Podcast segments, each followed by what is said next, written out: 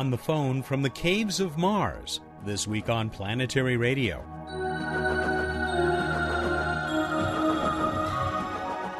Hi, everyone. Welcome to Public Radio's travel show that takes you to the final frontier. I'm Matt Kaplan. And yes, we will be on the satellite phone with a cave explorer, though he's not quite on Mars. Not yet, anyway. Jut Wynne of the U.S. Geological Survey and Northern Arizona University will join us from the ultra arid Atacama Desert in Chile, where he is learning to find caves from the air, hoping someday to do the same on the Red Planet. Bill Nye, the science and planetary guy, puts us in an even more exotic locale next to a lake on Saturn's moon Titan. We'll also learn the ABEs of asteroids with Emily Lakdawalla, and Bruce Betts will help point out what's up in the night sky and help me give away another Space Trivia Contest prize. Do you know that it has been just over two years since the Stardust at Home project opened up its virtual microscope? Tens of thousands of you have been part of the hunt for tiny bits of interstellar dust trapped by the Stardust spacecraft. It has been a long, hard search. But now there's exciting news and an update at planetary.org. You may also want to take a look at Emily's blog, where you'll find a Phoenix Mars lander update and some Cassini images of Saturn's moon Enceladus that will make you feel like it is just beyond your fingertips. It just happens that Bill Nye is also excited about what we've found on another of Saturn's moons. Bill is a guest star on an upcoming episode of the television series Stargate Atlantis, along with Planetary Society President Neil deGrasse Tyson. He was shooting on location in the northwestern United States, but he didn't want to miss the chance to share some thoughts about Titan. Please excuse the marginal quality of the Skype connection, which was the best we could achieve from up there. I'll be right back with Jut Wynne in the Chilean desert. Hey, hey, Bill Nye, the planetary guy here, Vice President of the Planetary Society. The last couple weeks, it's been announced that there are lakes on Saturn's moon Titan. Now, if you're a science fiction buff, you might think, well, that's not so remarkable. What's the big deal? Lakes. Lakes. You know, there's rain and it flows downhill and there's erosion and stuff like that. Oh, yeah, but there's a difference. These lakes are made of methane, natural gas, and ethane. And the reason you can do it with methane and ethane on this distant, distant moon of Saturn is that it's so cold. It's minus 300 Fahrenheit, minus 180 Celsius. And so there you get the same features of the hydrologic cycle that we have here on Earth. It rains, that's precipitation. It flows down into a lake, that's collection. It evaporates back into the sky, evaporation, and then it condenses to form clouds, condensation. Condensation, precipitation, collection, and evaporation. It's a hydrologic cycle at minus 180 Celsius. It's astonishing. This really is the stuff of science fiction. Do you think that there are some sort of titanian microbes that have a whole life cycle associated with methane and ethane? And then it goes fantastically slowly because it's so cold. Who's to stop it? So, my friends, this is another thing where we send these robotic instruments to far flung places in our solar system and make discoveries that just change our lives. To find lakes on another world with rain, a hydrological cycle on another world, could change the way we view our hydrologic cycle, our ecology, our environment here on our world. It's remarkable. Space exploration is so exciting. And we're doing it with extensions of ourselves with these robotic explorers, my friends. Who knows what we'll find on the distant world Titan? Well, I got to fly. Bill Nye, the planetary guy.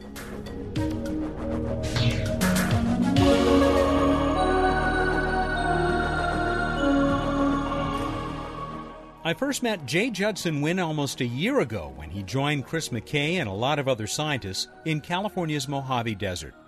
Jut, as he likes to be called, is a speleologist or cave researcher with the U.S. Geological Survey's Southwest Biological Science Center and Northern Arizona University.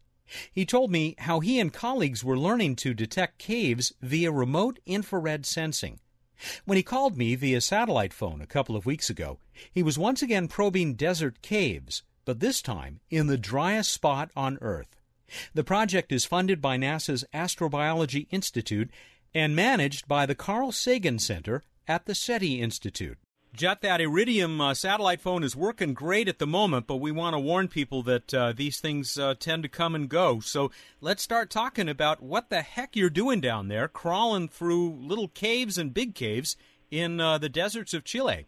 Uh, could, could you repeat that, Matt? I just I, it broke up just a little bit. Well, there you go. that's that satellite phones for you. Now, just tell us uh, what is the what are you doing? What is the goal of this uh, team that is with you exploring caves in Chile? Well, currently we have a eight-person team down here in the Atacama Desert of northern Chile, and what we are doing is we are mapping caves. We are exploring caves, and most importantly, what we are doing is we are in placing temperature and barometric pressure sensors within each cave. Now, the reason why this is very important for looking for caves on Earth, determining how to find caves on Earth, and then applying these techniques to looking for caves on Mars is that we're able to model from the data that we collect within these caves how these caves behave thermally. And what we'll be able to do with those data, in, in addition to the measurements that we collect by mapping the caves, is we'll, we will be then able to model how these caves behave thermally and then use those data to predict the best times for conducting overflights to find these caves using thermal imaging. Why is it going to be possibly so useful for us to know how to find caves from the air, perhaps when we're above Mars? Well, unfortunately, they're not going to send me to explore a cave on Mars just yet. yeah, you and me both. So so exactly. So what we have to do is we have to figure out how best to detect these caves using uh, a remotely sensed platform because currently that's the only thing we have available to us. So by studying caves here on Earth, by actually physically being able to go into the caves and be able to both study the structure, the geology, and the thermal behavior of these structures, and then be able to model when the most appropriate times would be to detect these caves on Earth, we can then take the data that we have collected here in the Atacama Desert, and we will also be collecting uh, data in the Mojave as well. Um, we will then be able to take these data and tweak it to Martian conditions, and then we can also model for Mars caves. So, under what conditions would we expect to find caves on Mars? That's how we would do that, by taking the data that we have currently available to us right here on our planet. Why the Atacama? Well, the Atacama is a premier Mars analog site. We have high UV, it's a hyper arid environment. For us looking for caves and wanting to best be able to characterize cave thermal behavior, because we're looking largely at the entrance when we're using a thermal imaging platform, it's good not to have a lot of obstructions in front of the entrance, i.e., vegetation. We don't have that problem here. We I've probably counted maybe 50 bushes on the way from San Pedro to where we're currently at right now. Wow. Uh, there is very little vegetation here. It is it is a hyper arid environment, uh, incredibly stark vistas, and uh, my gosh, everyone who has walked here has has walked away saying, "Yes, I've now walked on Mars." You know, when I was out in the Mojave with one of those groups of teachers, there was a guy with us who was from the Atacama. And as he walked around the Mojave Desert, he said, Oh, yeah, the Atacama makes this look like the tropics. that was probably my buddy Armando, and, and yes, he is he is absolutely correct. It, by by comparison, uh, yes, the Mojave is the tropics. So, these these sensors that you are leaving in these caves, how are they getting their data back to you and to uh, other researchers? Well, we have to come back here next year this time to pull the data off of the sensors. Wow. They are they are programmed to log data for uh, at hourly intervals. These, these Hobo Pro data loggers will then uh, enable us to, once we come back in a year, pull the data off them. We will maintain them by, you know, making sure everything's working correctly, exchange the batteries, put fresh batteries in them, and relaunch them for another year. Hmm. And then we'll come back in year three, and using the data that we have collected from year one, we will begin modeling when to conduct the overflights for these caves. Now, before we go any further, I want to make sure that we direct people toward your blog, uh, which you are still, as we speak, uh, doing entries in. Not just the great stories that you tell there, but these amazing photos of uh, you and other people in these caves, uh, squeezing through tight places, as you spelunkers are wont to do, but uh, also apparently entering caves that uh, had not been known before you guys discovered them. Um, well, I, I wouldn't go so far as to say that, that they weren't known before we went into them.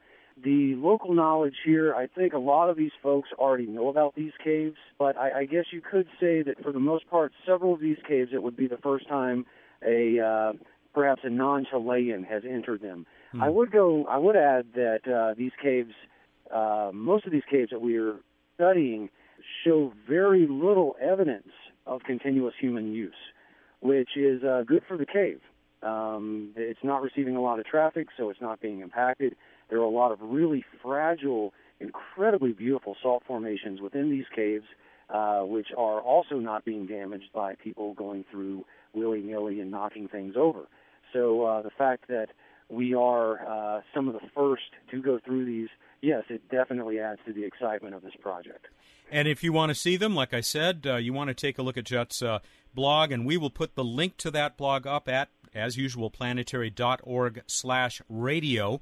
But uh, just in this case, uh, because maybe somebody will want to take a look while we're speaking, it's J. Judson Wynne, all one word, J. Judson, W I N N E dot blogspot.com. And we'll hear more from cave explorer and scientist Jut Wynne via satellite telephone in one minute. This is Planetary Radio. I'm Sally Ride. After becoming the first American woman in space, I dedicated myself to supporting space exploration and the education and inspiration of our youth. That's why I formed Sally Ride Science, and that's why I support the Planetary Society. The Society works with space agencies around the world and gets people directly involved with real space missions. It takes a lot to create exciting projects like the first solar sail, informative publications like an award winning magazine, and many other outreach efforts like this radio show. Help make space exploration and inspiration happen. Here's how you can join us.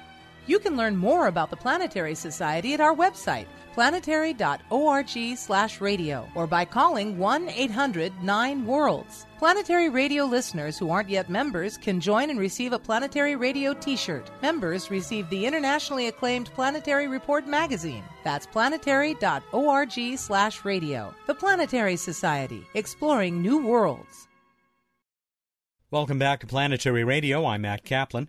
Jut, or J. Judson Wynne, is a U.S. Geological Survey speleologist, or cave researcher, who wants to learn how to find caves elsewhere in our solar system and especially on Mars.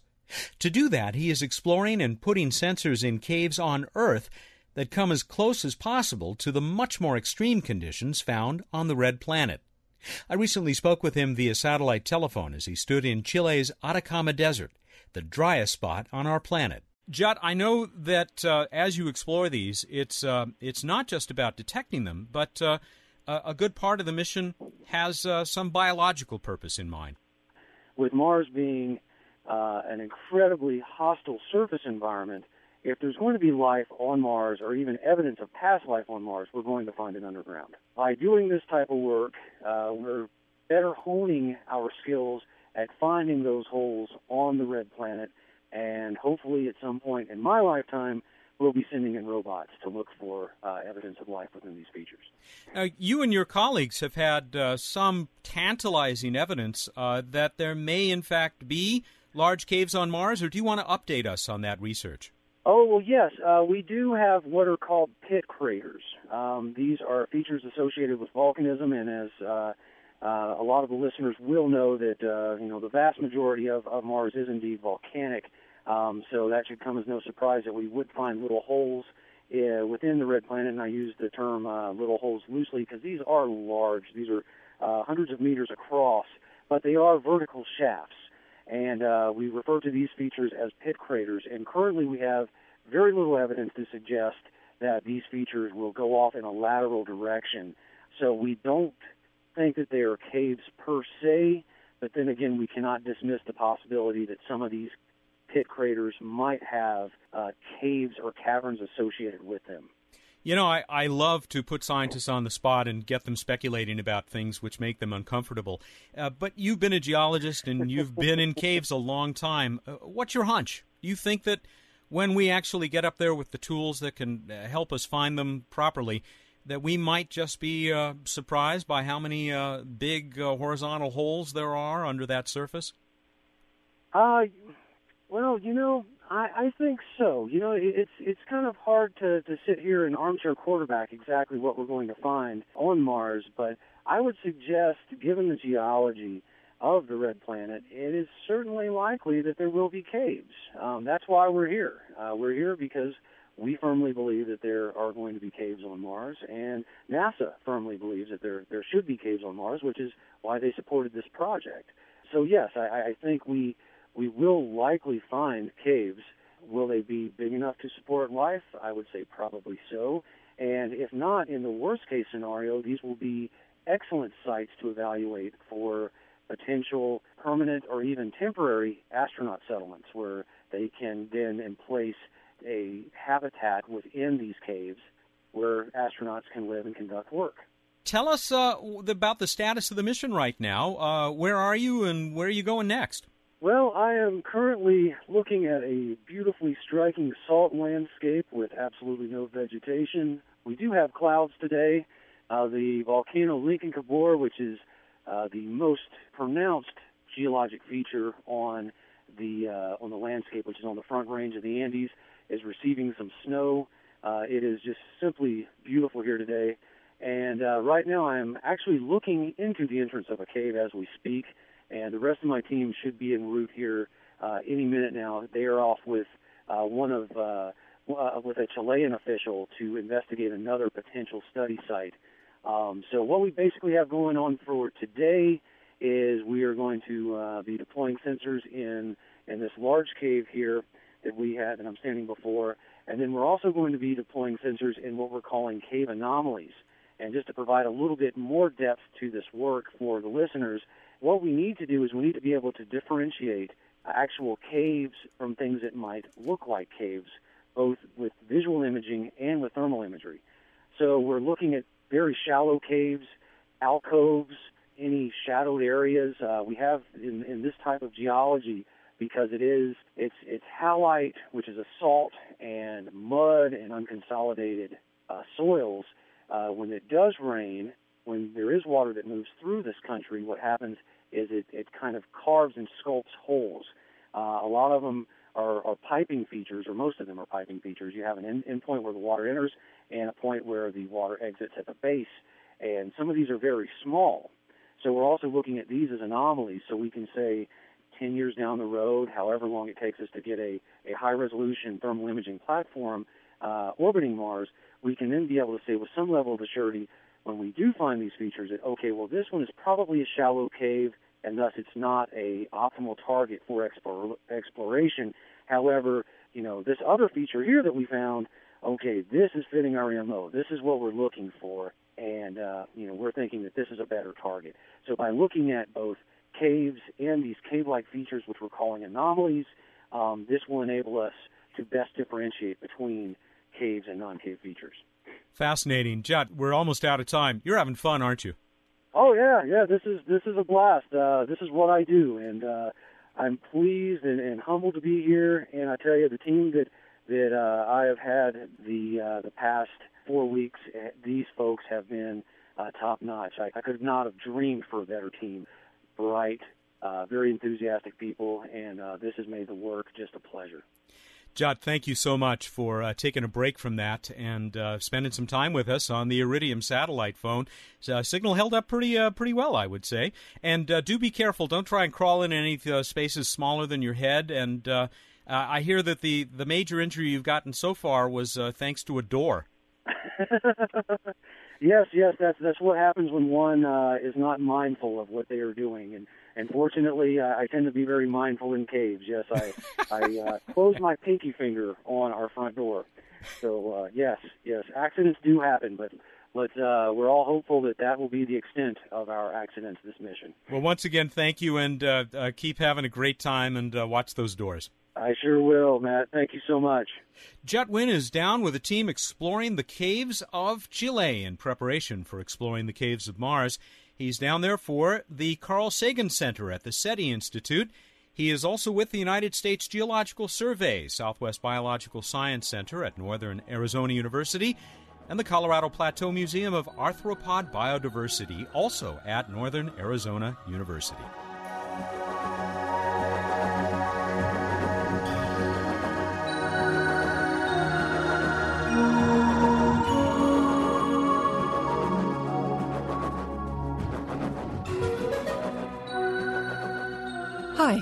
Emily Lakdawalla with questions and answers. A listener asked, What is an E type asteroid? E type asteroids are in the news because of Rosetta's plans to fly past one, Steins, on September 5. They are common in the very inner edge of the asteroid belt, but they are very rare elsewhere. That location at the inside edge of the asteroid belt gives them a unique composition because it means they were born under hotter conditions than most asteroids. They probably have more rock and metal and less volatile elements than most asteroids do. They are to the rest of the asteroid belt as Mercury is to the rest of the planets. Most meteoriticists link E type asteroids to a type of meteorite called an aubrite. Aubrites are weird because they are igneous rocks made of almost entirely one mineral called enstatite, hence E type asteroids. E is for enstatite. That composition means they probably came from the mantle of some much larger ancient asteroid that had a rocky mantle and a metal core. This isn't unheard of. There are other types of meteorites that probably came from the crust, mantle, and core of Vesta, a huge asteroid that seems to have been blasted in half by an ancient impact. The problem is that we've never seen anything but the mantle of whatever body the aubrites came from. Are they really the mantle of an ancient body, or are they some weird type of rock that somehow formed on its own? Perhaps once Rosetta has visited an E type asteroid, we'll have some answers. Got a question about the universe? Send it to us at planetaryradio at planetary.org. And now here's Matt with more Planetary Radio.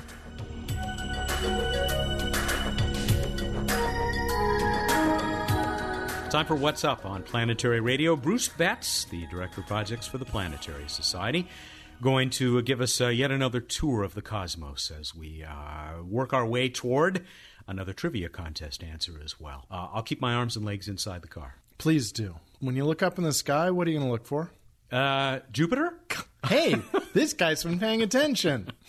I just like to test you once in a while. Thanks. Still? Still? A lot of Jupiter. A lot of Jupiter for a long time. Okay. It's really good. Look over in the east after sunset. Anytime in the evening, look high up. It is the brightest star like object up there. And I uh, encourage you to go take out even binoculars head, held steady, but certainly a small telescope, and you can see the Galilean satellites, the uh, four largest moons of Jupiter, named after that Galileo guy and uh, they will appear in a line, although you may not see four because they may be in front of or behind Jupiter. You can find predictions of which ones are on which side at which time. You can identify them. You can invite your friends. It's great. That's kind of like obscure baseball statistics, you know, having to know where the Galilean satellites are going to be, you know. hey, it's important. and fortunately, they rarely try to steal second. I'd say it's important to, oh, the Cassini folks. It's important if you're studying them. Okay, absolutely, absolutely right. But for my backyard telescope party, if you want no, to impress right. people at your backyard telescope party, and then go, which one is that one second to the right? You're and you go, right. Bob. then they're gonna probably not be impressed. You're absolutely right. I stand corrected. Of course. Now I'm glad we've taken care of that. Uh, it was good we did because there isn't a whole lot else to look at. May, may there are all sorts of planets still clustered but they're even lower than last time I tell, told you about them. But low, low in the west, shortly after sunset. Pull out the binoculars, look for Venus, Saturn, Mercury doing a dance. Venus is the brightest; will be the easiest to pick out. Planet Mars X. to the upper left of them. Planet X, the airplanes taking off. you might catch them all clustered in the sky, low in the west. Uh, look 20, 30 minutes after sunset, maybe with binoculars. All right, all right, I'll try. On to this week in space history. A lot of a lot of launch stuff in space history, but uh, among the launch stuff, there was uh, the the second woman in space in 1982, Svetlana Savitskaya. We also had launches of Viking 1 in 1975, hmm. Voyager 2 in 1977, and a plethora of uh, other uh, lesser known spacecraft okay. objects. So that's the, the, the, good stuff going on in space history. We go on to Random Space Fact! Ooh. I love that. I love how it built there. Geostationary satellites. 22,300. You rock. I'm glad I'm not asking that as the trivia question this week. but I have another one. we'll see if you know that. Geostationary satellites stay uh, over one point at the equator of a planet, matching the rotational speed. Uh, people like to use them for things like television, sometimes communication, but it's so far away, causes a, a quarter second delay, half second delay, and depending on how long it processes on board. And indeed, the altitude of a geostationary satellite is 22,300 miles. meters. Miles. Miles, they're way up there. Yeah, I know. That's 35,800 kilometers approximately. And uh, my point is, hey, they're way out there. That's like a tenth of the way to the moon, but perhaps more in your head. That's like 10 times higher than the International Space Station. Very So you have to get out there. That's the altitude where uh, their or natural orbital velocity matches a point moving around on the surface. Wait a minute. 10 times higher than the space station or 100 times higher? 22,000 miles? 200, 2,000. Yeah, okay. Okay. I was only an order of magnitude off. Did I catch you? I caught you in one? I'll be darned. Busted. Good work, Matt. Nice job, Matt. Two yes, good job. Thank you. No, I mean, gosh, they really are way out there. They're a hundred times farther from the surface of the Earth Made my day. than International Space Station. Congratulations! Thank you so much. I just put that error in there to see if you know you could catch it. Do I get a you're doing- poster? you're doing great. This sure.